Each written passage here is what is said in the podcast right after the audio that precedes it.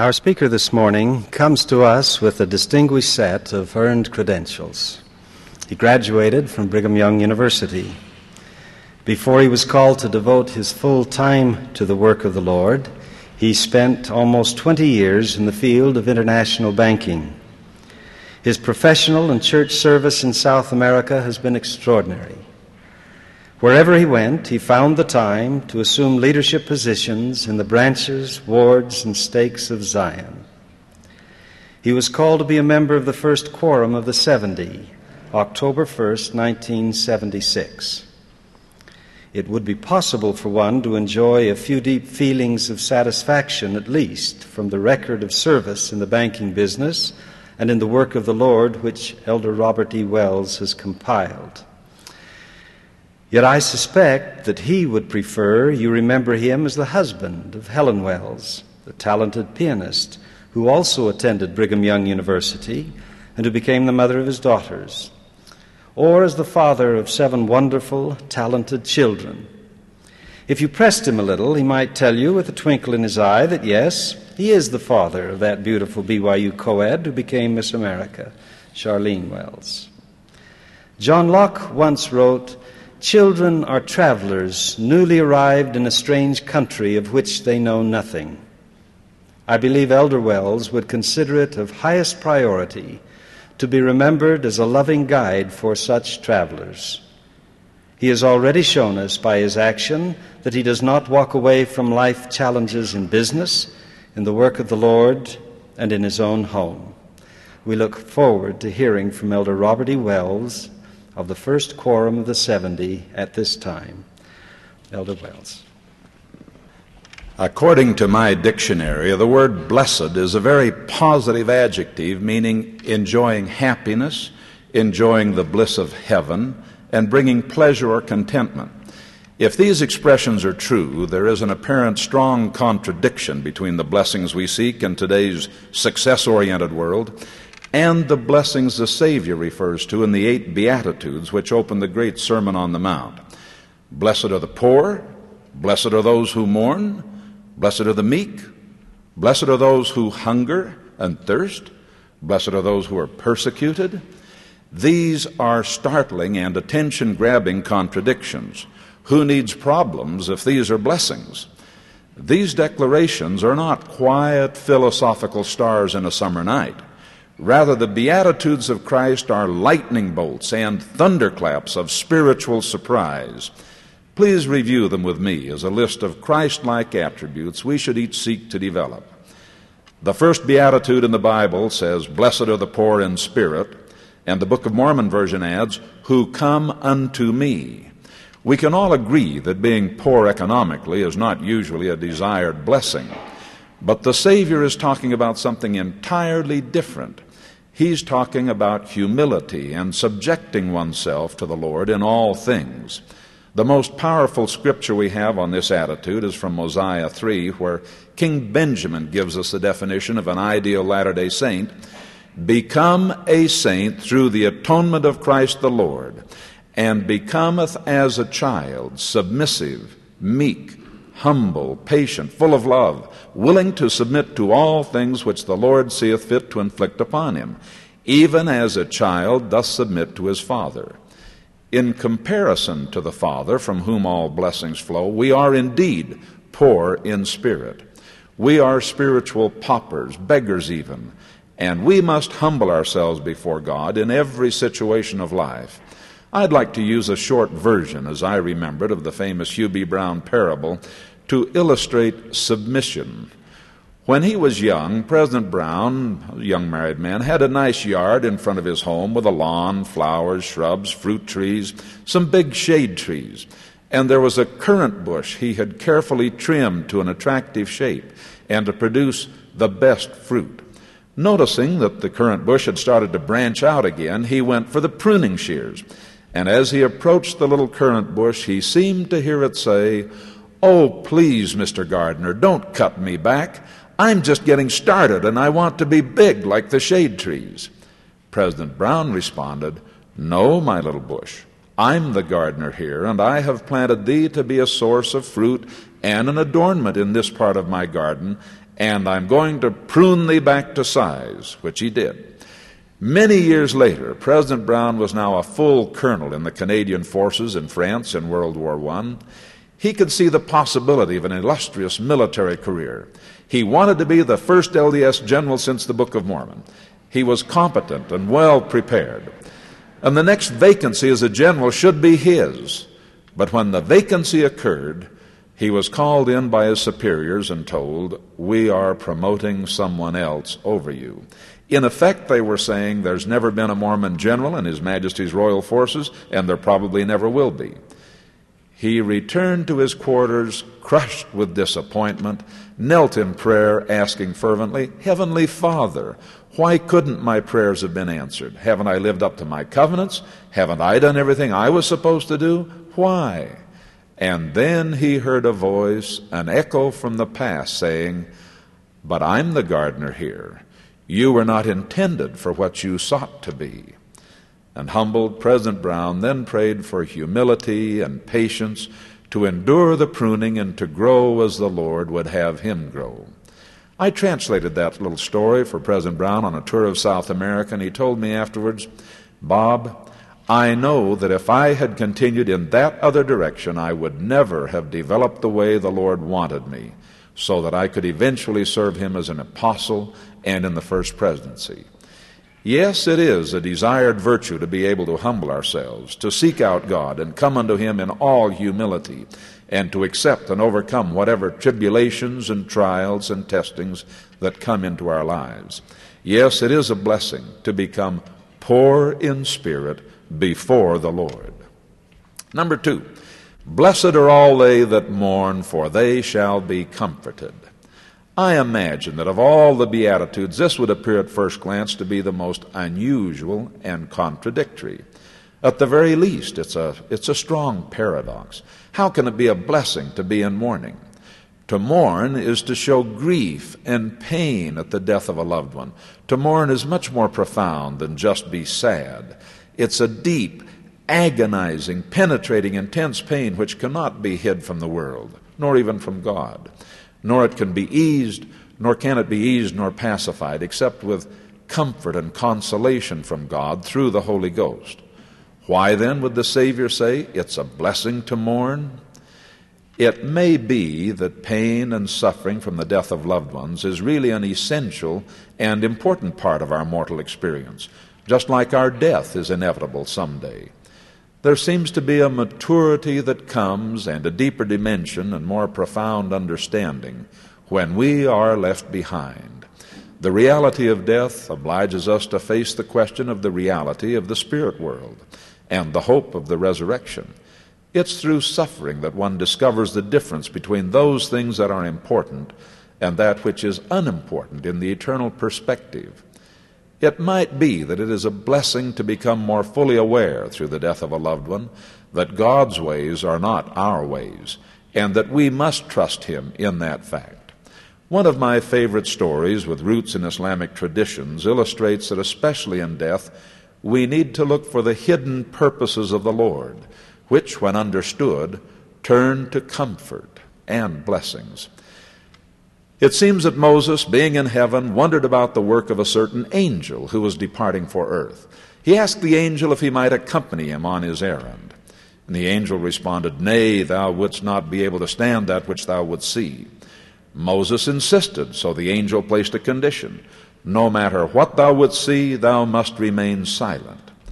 Moses agreed, and the two came to earth. They left the borders of dry land, went far out over the sea, even beyond sight of land, where they found some humble fishermen in their boat fishing. The angel, unseen, broke the boards of the keel, the boat sank, the fishermen drowned. Moses started to protest, but the angel declared, Thou must remain silent. Next, they came upon an Arab boy walking through the sands of the desert. Unseen, the angel breathed in the boy's face. His blood froze cold and he fell to the earth, dead. Moses started to protest again, but the angel silenced him. I told thee that thou wouldst not stand what thou wouldst see. Thou must remain silent. And then the two came upon a poor home where lived a widow and her two sons. Their only means of survival was the produce from the small garden, protecting against the wind and the sands of the desert by a tall adobe wall. To Moses' surprise, the angel pushed the wall over, crushing the vines, the melons, the cucumbers, which the family so sorely needed. Moses couldn't stand it any longer. He erupted, and the angel silenced him and said, Thou canst go with me no longer. Thou must return. But first, Lest thou misjudge Allah who has sent me, I will explain. The fishermen would soon have been captured by a pirate boat approaching over the horizon, been enslaved, tortured, killed. This way they die in the profession they loved. The Arab boy would soon have fought with another mother's son, killing the latter. This way the second boy lives, and the first dies blood guiltless. The widow the widow's husband, before he died, hid a fortune in the base of the adobe wall. Now his boys, rebuilding the wall, will find the fortune, invest it wisely, and prosper. But thou didst doubt. Thou canst go with me no longer. When we can see the Lord's purposes fulfilled in that which gives us sorrow, the Holy Ghost can give us full consolation, and the atonement and resurrection truly become to us the cornerstone of our faith. In the midst of mourning, one discovers deeper dimensions of love, friendship, brotherhood. In the midst of mourning, one determines if his faith is a social de- decoration or is an essential ingredient upon which his whole life is based. It is in the midst of mourning that one discovers the personal closeness of his Heavenly Father and his Savior Jesus Christ and the comfort of the Holy Ghost. As President McKay used to say, man's extremity is God's opportunity. We will be blessed in mourning and be comforted as we reflect on eternal marriage, eternal families, eternal values. Number three, blessed are the meek. In the greatest sermon ever preached, the Savior declared, Blessed are the meek, for they shall inherit the earth. To which a modern skeptic has quipped, That'd be the only way the meek might get anything. I use that little bit of humor to illustrate that in today's fast paced, success oriented world, the quality of meekness is not universally admired. We don't usually think of successful executives as being meek, nor can we mentally accept the idea of a successful quarterback on a winning football team being meek. In fact, success in anything seems to involve quite the opposite of meekness. The Webster Dictionary gives two commonly accepted definitions of the word meek. First, deficient in courage and spirit. And second, not strong. No way do I want to be looked upon, nor can I imagine myself as being deficient in spirit and courage. Those are negative attributes that I want no part of. Likewise, not strong. All my life I've tried to be strong. One of my favorite slogans is plan, simplify, and be strong. In the minds of many, the term meek means to be submissive, passive, mild, retiring, bashful, soft, lowly, placid, etc. The mental image of a meek person is that of a compliant doormat, a Caspar Milquetoast, who is so timid and unassertive that he accomplishes nothing, does nothing, seeks nothing, contributes nothing to the world that he lives in. Is this weak interpretation of meekness really what the Savior had in mind? I don't think so. I believe there's another better interpretation of the word meek coming from Spanish. Please allow me to share it with you. I was visiting a huge estancia, a ranch in Argentina, with over a 100,000 acres of lush pampa, 20,000 head of cattle on the ranch, over a 1,000 head of beautiful horses, some for the gauchos to ride, but most were thoroughbred polo ponies, which they trained and sold all over the world. In the course of the afternoon's conversation, I asked the distinguished estanciero, the, the owner, if we'd see a rodeo where the gauchos would be breaking wild horses like our western cowboys. The owner was aghast. Not on this ranch, you won't, was his emphatic answer. We would never break a horse. We don't want to break his spirit. We love these horses. We work patiently with them and train them until they are meek. He used the word manso. He said, Our meek horses are still full of fire and spirit, but they are obedient and well trained. He said they lose nothing of their speed or maneuverability. A polo pony has to be the finest horseflesh on the face of the earth. They're lightning fast, superbly maneuverable to follow the run and gun type of game which world class polo is. He said the horse cannot be timid nor afraid of anything, but must be obedient and superbly well trained. I can see a great spiritual application now in the meaning of manso or meek. I don't feel that the Savior wanted us to be doormats to be walked on. I think He meant that we should be obedient and well trained. Today we say priesthood broke. You can be strong, enthusiastic, talented, spirited, zealous, and still be meek by being obedient and well trained. I can seek to be that kind of a meek person and be proud to have that as my goal. Obedient and well trained, and still coexist in the success oriented world in which we live. Number four, blessed are all they who hunger and thirst for righteousness, for they shall be filled with the Holy Ghost. All who hunger and thirst for righteousness are striving to reach higher spiritual planes.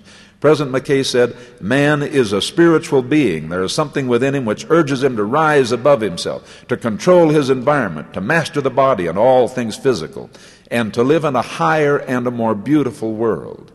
How many of us are striving for the higher spiritual levels as though we were hungering and thirsting for it?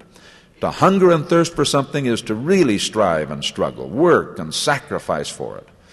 My father in law crossed a strip of desert on horseback as a young man, long time ago, 60 miles with no water.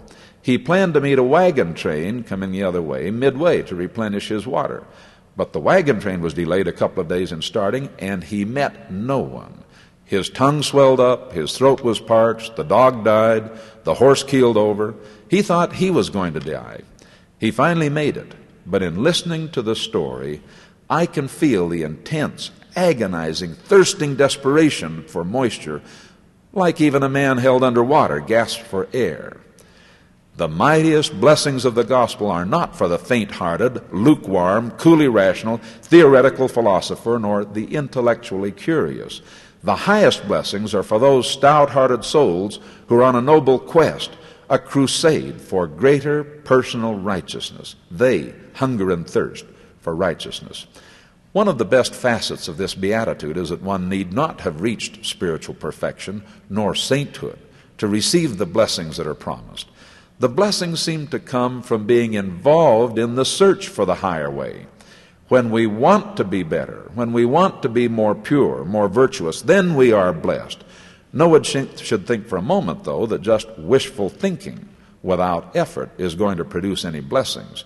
But if we develop that hunger and that thirst that is sincere, the door to higher stairs will be opened, and we can then climb them. The blessings are immeasurable. Remember the woman of Samaria at the well?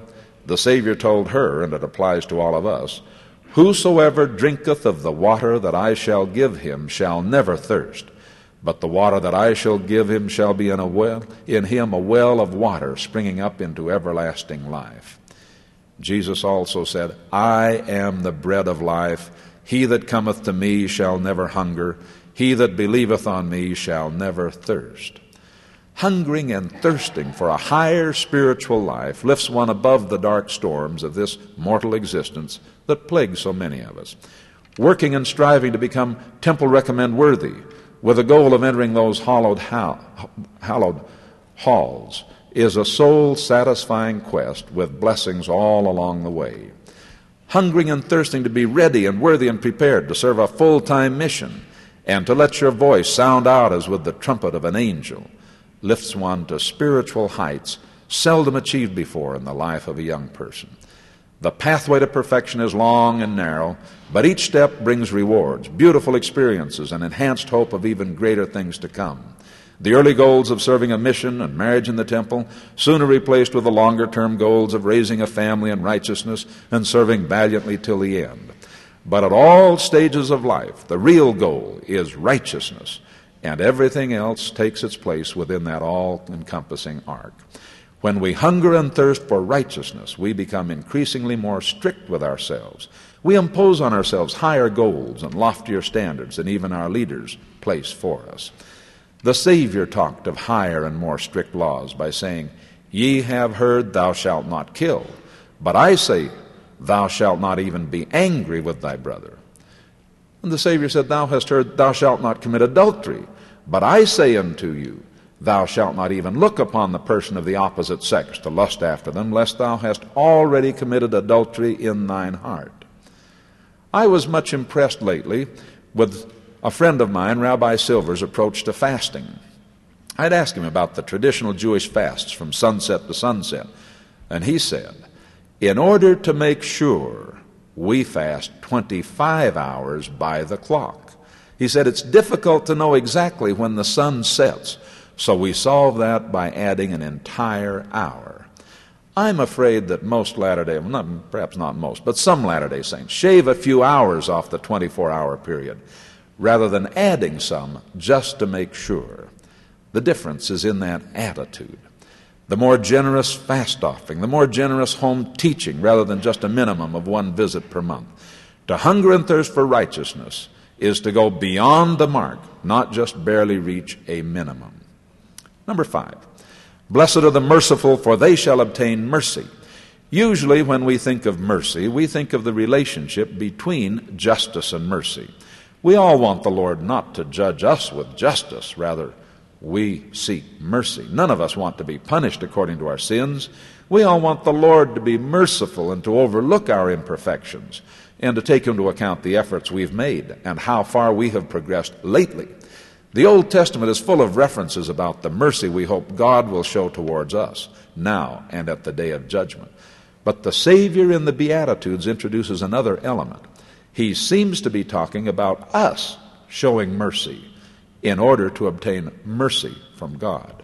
The principle here is that we will be judged with the same measure that we apply to others. If we are generous to others, the Lord will be generous with us. He said, If ye forgive men their trespasses, your heavenly Father will also forgive you. But if ye forgive not men their trespasses, neither will your Father forgive your trespasses. The master forgave the head servant that owed him 10,000 talents, but that same servant wouldn't even forgive his fellow servant that owed him only 100 pence. The master, upon finding this out, declared, O thou wicked servant, I forgave thee all that debt, because thou desirest me. Shouldst not thou also have had compassion upon thy fellow servant, even as I had pity on thee? The quality of mercy is to temper the strict severe sentence with generous interpretations and understanding of extenuating circumstances, or, like the infinite mercy of God, simply canceling any and all punishment because the person asks for forgiveness and promises to follow Christ. God's mercy seems to come from His unlimited and unconditional love for us. Our mercy towards others should likewise come from our unlimited and unconditional love towards others. Love of this sort doesn't come solely because others deserve our love. This kind of love comes from our serving and sacrificing for them. For example, our Heavenly Father loves us, not because we deserve it so much, but because He has given and sacrificed for us. Our Savior Jesus Christ loves us, not because we deserve it, but because He has given so much and sacrificed so much for us. Our parents love us, not because we deserve it, but because they have given so much and sacrificed so much for us. In order for us to love others, we must give and sacrifice for them. The more we give, the more we sacrifice, the more we come to love them and forgive them their weaknesses, and the greater will be our tendency towards mercy. Unfortunately, some young people don't really understand this. When they don't love their parents or brothers and sisters or roommates enough, they tend to think it's because parents or others haven't earned their love or don't deserve it. It's really the other way around. If you don't love someone as much as you should, it's because you have not yet given enough, nor sacrificed enough for your parents, or that brother or sister, or roommate, or other.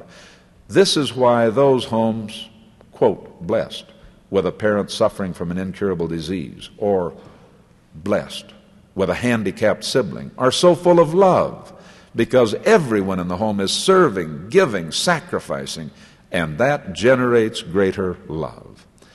Just as mercy is a fundamental ingredient in the relationship between God and man, our Savior obviously expects that mercy will be a fundamental ingredient in the relationship between us and our neighbors. God so loved the world that he gave his only begotten Son. Jesus so loved the world that he gave his life and he suffered for our sins. Oh, what love, what mercy. Can't we find the way then to be merciful to all those about us? Six, blessed are all the pure in heart, for they shall see God. There are two parts to this beatitude. The first part is to really understand what is meant by pure in heart. And the second part is to really understand what is meant by seeing God. In Spanish, the term pure in heart is translated clean of heart, limpios. That is closer to the original Greek text. It means no stains, no dirt, no marks. It's the opposite of dirty. It's a physical interpretation as if talking of clean clothing just laundered. It could also refer to clean water with no contamination. It's used with regard to ceremonial cleanliness after baptism or after leaving the temple. Other interpretations refer to being clean of guilt, clean of bad habits, clean of pollutions. Our English version of pure has a definitely moral or spiritual tone to it. It might be more a matter of integrity or innocence or righteousness. But in either case, pure of heart or clean of heart, we can see that the Christian ideal for us is to be both cleansed by ritual, repentance, obedience, and to be pure of heart in our actions, our words, and our thoughts. From studying the Scriptures, one of the strongest interpretations of being pure or clean of heart has to do with sexual purity. Let virtue garnish thy thoughts unceasingly. And Alma tells us that we will be judged for our actions, our words, and our thoughts. Sexual impurity is rampant in the world we live in, and it attacks first in thought, then in word, then in action. The defense against Satan is to control our thoughts, control our words, and control our actions. For this reason, the Lord and His servants warn so often and so strenuously against pornographic material of any media. No one can be clean and pure and involved in such staining, tarnishing, corrosive, degenerating influences. It's probable that this beatitude, requiring that we be clean and pure of heart, requires the greatest degree of self examination of all the beatitudes. And it really means, blessed are those whose thoughts are pure and clean and untainted by ulterior motives or conflict of interest or spiritually degrading in any way. This person's heart must be absolutely genuine and sincere. The self examination must be honest and humbling. All pride, self gratification must be eliminated. Eliminated. Good works to be seen is not pure motivation. The second and most startling part of this beatitude is a statement, For they shall see God. We're all aware of the similar promises in the Scriptures, and we believe that each can have his own dreams and visions and manifestations. My favorite is Doctrine and Covenants 88, verse 68. Sanctify yourselves that your minds become single to God. And the days will come that you shall see him, for he will unveil his face unto you. But, or and, it shall be in his own time, and in his own way, and according to his own will. There is also the possibility that the word to see means to perceive. In fact, I checked my desk dictionary, and here's what I found to see to perceive by the eye. And then it goes on to have experiences of, of such as to see army service, or to discover or to come to know, to form a mental picture, to visualize in one's mind, to perceive the meaning of, or to perceive the importance of something, to be aware of something, to imagine the possibility of something, to call on, to keep company with, and others. Only one definition out of the first ten meant to see by the physical eye. Quote, Therefore, in the ordinances thereof, the power of godliness is manifest. Without the ordinances thereof and the authority of the priesthood, the power of godliness is not manifest unto men in the flesh. For without this, no man can see the face of God, even the Father, and live. From section 84. I firmly believe that it makes little difference whether the seeing is physical or spiritual. The important part is to commit oneself to a course of purification which will lead us to God through having a more pure or more clean heart. Remembering always that after we have done all we can do, Christ is really the one who, through his atoning sacrifice, makes us clean before our Heavenly Father. Blessed are all the peacemakers, for they shall be called the children of God. In Spanish, this little beatitude, this beatitude is, a, is different. It says, Blessed are they who seek peace. In other words, peacemakers versus peace seekers. The English Book of Mormon version has more action in the verb. The person is making peace, producing peace wherever he or she is the home, the office, the classroom, the neighborhood, the church. Making peace all around. The Spanish interpretation would imply that the person seeks peaceful settings, peaceful environments, a lovely garden, beautiful flowers. In this case, although both are admirable, I perhaps like the English version best. I've had two daughters in Israel studying with BYU on semester abroad. In every letter home, they used the word shalom several times. I understand from them that shalom, or peace, has two principal meanings. The first is as a greeting in which you wish or pray that the person you are addressing may enjoy well being and happiness and tranquility, kind of peace. The second is a term describing good personal relations, friendship, and constant goodwill between the people. I've come to the end of my time and not to the end of my talk.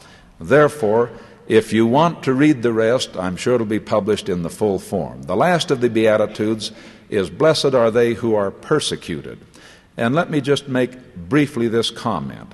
I don't know where persecution is going to come from in the future, but surely it will. The Savior said, In the world you'll have tribulations.